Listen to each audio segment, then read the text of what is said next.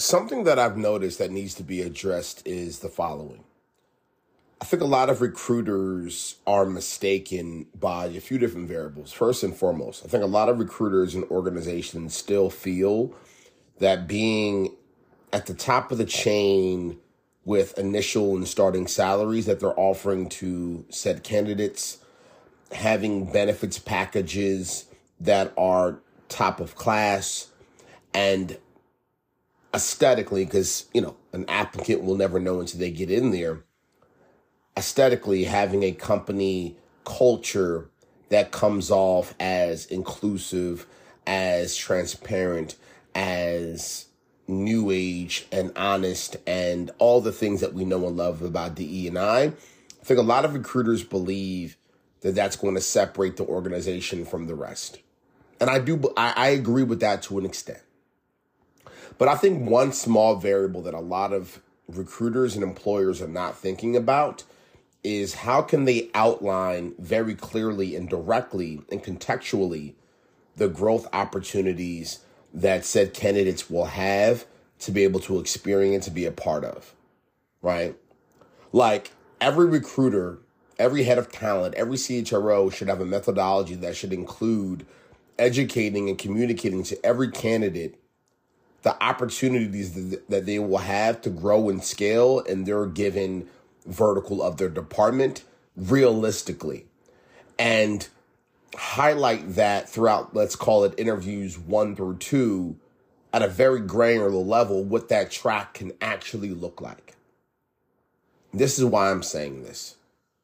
I think something a lot of people are forgetting about is the following.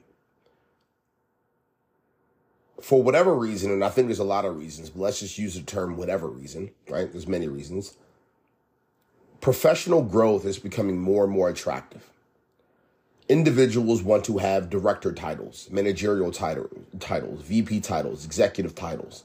Folks want to make more money. That's objectively true. Just look at the starting salaries that are out here now, right? A starting salary for an executive assistant, maybe just four years ago, used to be what, 45, 50,000 now based off of inflation, based off of just what it costs to live in, in America today, you're looking at starting salaries at 65, 70K.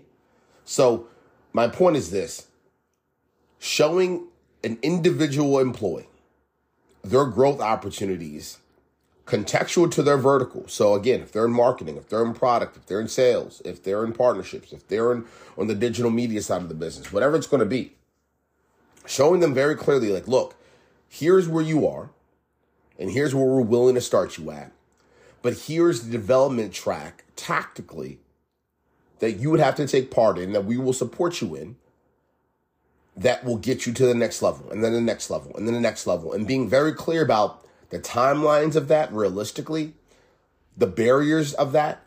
Frankly, like we have a few folks in these roles currently. We're not sure how long they plan on being here, hopefully forever, but we are planning on building out, you know, new tracks of these types of roles that are going to be slightly different. And here's the difference in the nuances of them. Here's the salary connected to them. Like clearly showing the growth opportunities should be a recruiting initiative, and recruiting play, and a recruiting methodology, and something that can separate an organization from the pack.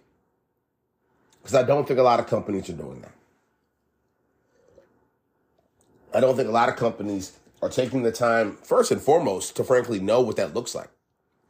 I don't think a lot of recruiters, like right now, there's a few opportunities that have come across my desk. I don't think a lot of companies at scale, the recruiters that I may be speaking to, and maybe even my direct reports that I'll inevitably meet, I'm not sure they can sit down and tell you this role will grow in capability, in output, in in in and salary and in title this percent in this direction in this time window based off of these variables. And here's what we are willing to do to help you get there. And here's a clear roadmap, and it's honest and it's true. I don't think enough companies are actually sitting down to bake that out. I just really don't think they're doing that. And that is a must. You have to do that.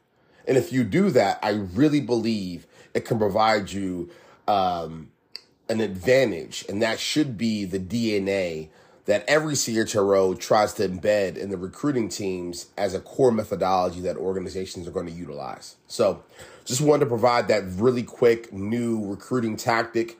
It may not seem earth shattering, it may not seem like something that is completely captivating and, and, and blowing your mind, but it's something that I guarantee not enough companies are thoughtfully putting into action. Thank you.